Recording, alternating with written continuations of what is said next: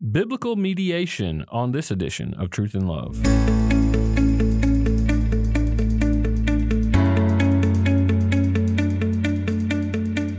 I'm Dale Johnson, and you're listening to Truth and Love, a podcast of the Association of Certified Biblical Counselors, where we seek to provide biblical solutions to the problems that people face. This week, again on the podcast, we have with us our dear brother Ernie Baker. I'll remind you, he's married to his wife, Rose, and the Lord has blessed them with six children and 11 grandchildren, which I know just reading yesterday, the Proverbs that talks about the crown of our head is our grandchildren, and that must be a wonderful thing. Ernie, he has the privilege of serving the Lord at First Baptist Church in Jacksonville as the pastor of counseling and discipleship. He's also the chair of the online undergraduate degree in biblical counseling at the Masters University. He serves as an adjunct in their graduate program and as the director for training for overseas instruction in counseling. He's the author of Marry Wise, Marry Well, Help, I'm in Conflict, and help disability pressures my marriage. He's also contributed five chapters to other books and he's written many other journals and magazine articles. Ernie's certified with us at ACBC and he serves as a fellow. He's also a conciliator with the Institute for Christian Conciliation. And if you were with us last week on the podcast, Ernie had an opportunity to speak specifically about this issue of conciliation, what it is, how it's impacted him, to see the beauty of mediation work out when there are difficult situations. And so I, I wanted to make sure we get him back. We talked last week about broad con- concepts and how this is rooted in biblical doctrine and some of the, the broad principles that we would rely on when we talk about conciliation. This week, Ernie, I, I want you to talk a little bit about biblical mediation. So, first, welcome to the podcast. I'm so grateful that you could join me again. Thanks, Dale. Thrilled to be here. Now, we're just going to dive right in, and I want us to talk specifically about mediation. And if we were to give our listeners some clarity here on what exactly is biblical mediation. So, in John chapter 13, uh, we see the beautiful story of Jesus washing the disciples' feet. And he says that he did this so that we would with one another. And you know, we believe in the church that he was not establishing another ordinance of the church. He was setting an example of servanthood and love, deep love and sacrifice. So I think of mediation ministry as following the example of our Lord, and it's a way for me to wash feet, that I get the privilege of being a go between as a servant between parties that are broken in relationship with one another. And it's a way to serve them. It it can be very dirty work. It can be excruciating work. There's a proverb that talks about getting between people in their quarrels, and it's like grabbing a dog by the ears. Mm. And uh, that's often what it's like. You start getting blamed for issues because you're trying to help people get reconciled, and they get they're starting to get upset at you, and you're just trying to help them. But out of love, we serve between people who are broken in a relationship. And it's not us making decisions for them. That would be arbitration. That's a step beyond what I'm talking about here. This would be mediation where you're you're a servant and you're trying to help people hear each other better and come to agreements on issues where they've they've disagreed most likely for years.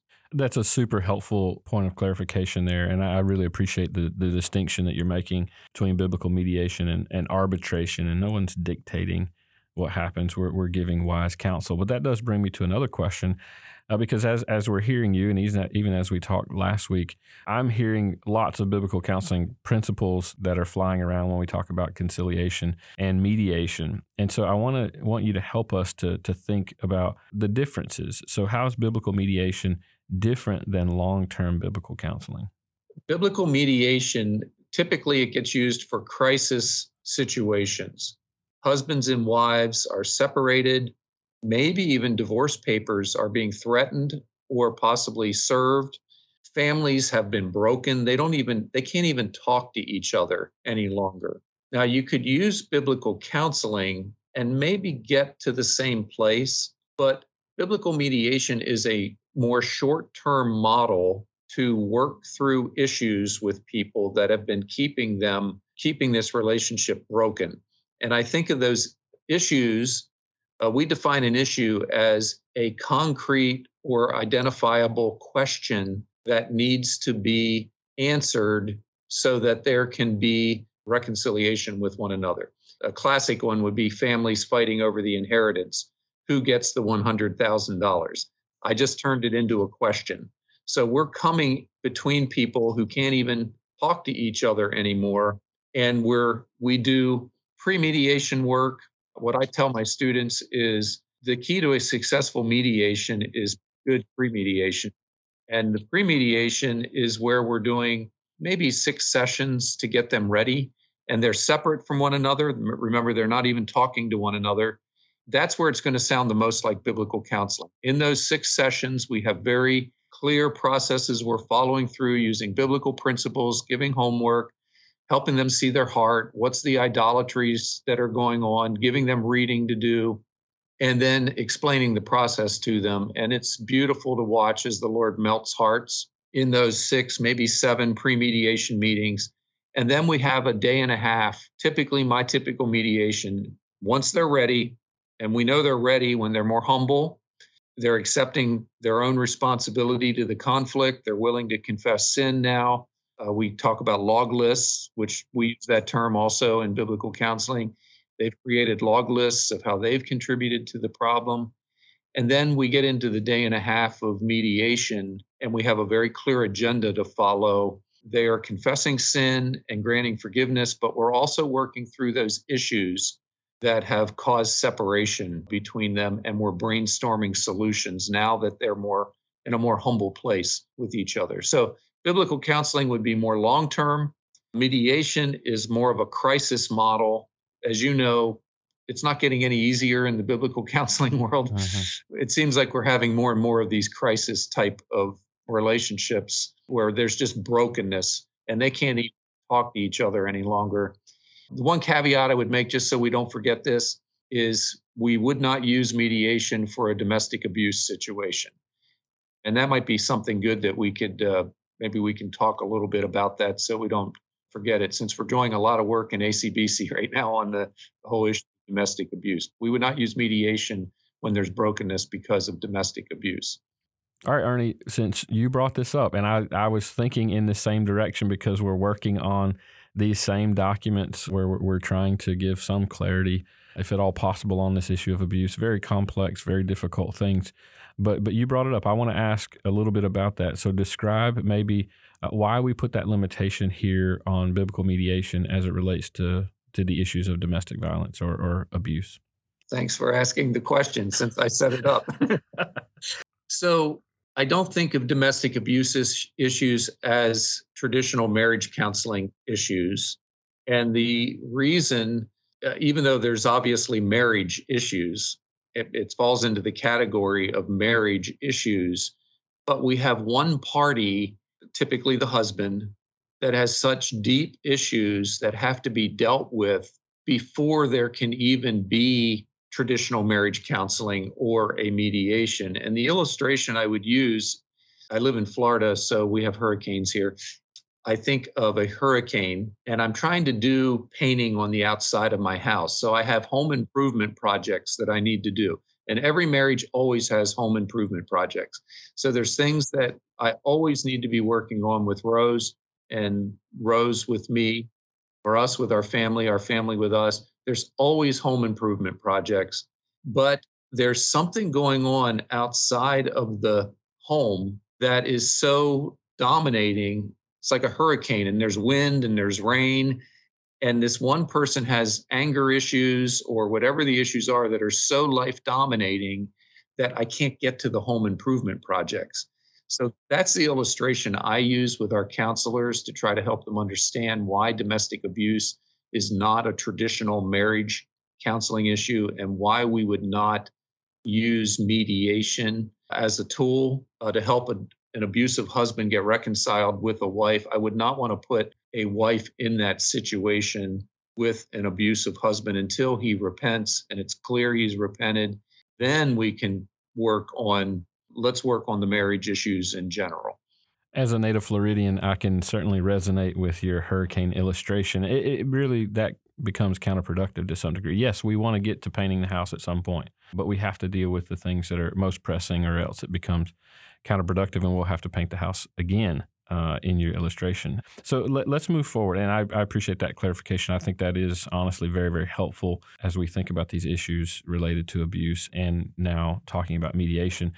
So, biblical counselors, I mean, for all of us listening, we're, we're hearing this and we're saying, yes, this resonates with who we are, the way we think about the Bible, the way we think about conflict, the way we think about crisis and issues that, that arise. We've even dealt with some of these types of things and maybe wish we had a little bit more focused time. So, talk a little bit about why why should we as biblical counselors learn how to uh, be mediators? I'm very thankful that uh, ACBC has the reconciliation specialization now, and we're helping people think through peacemaking, conciliation in more in depth ways.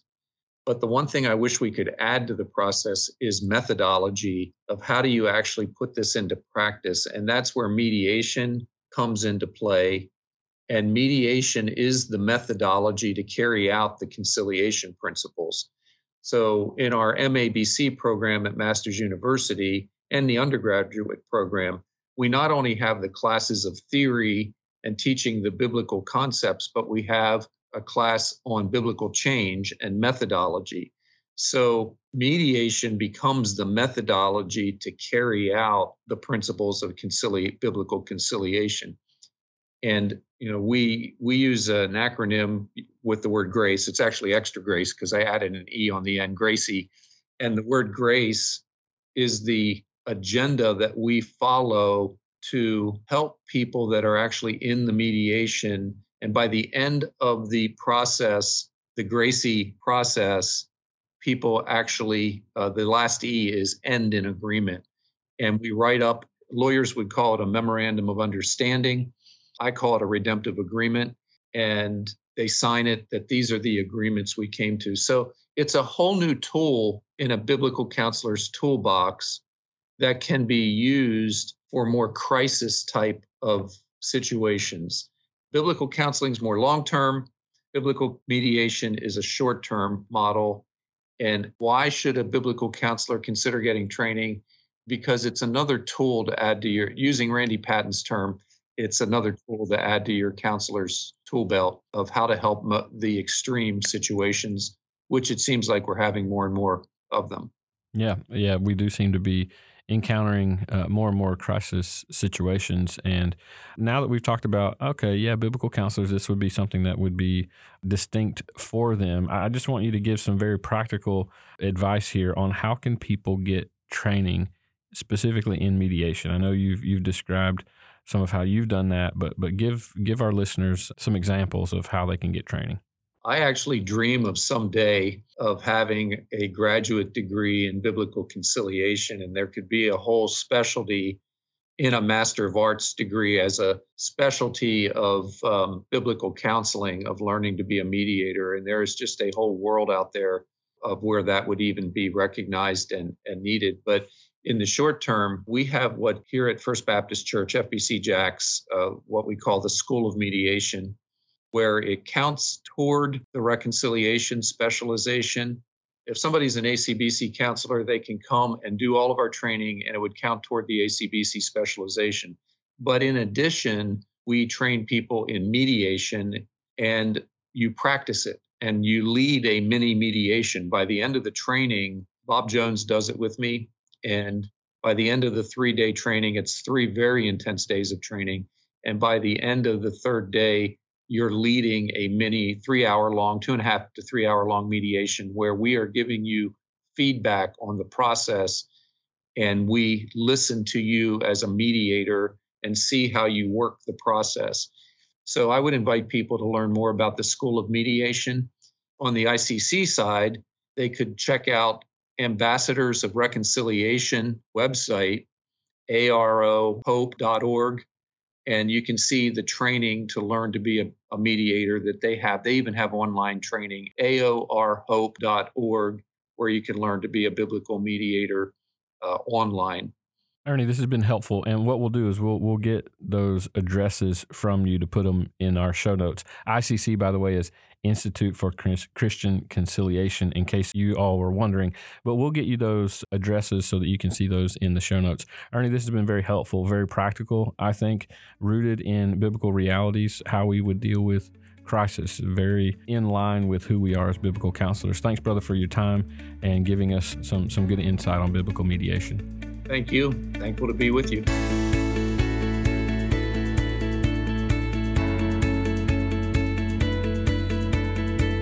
You're listening to Truth and Love, a podcast of ACBC.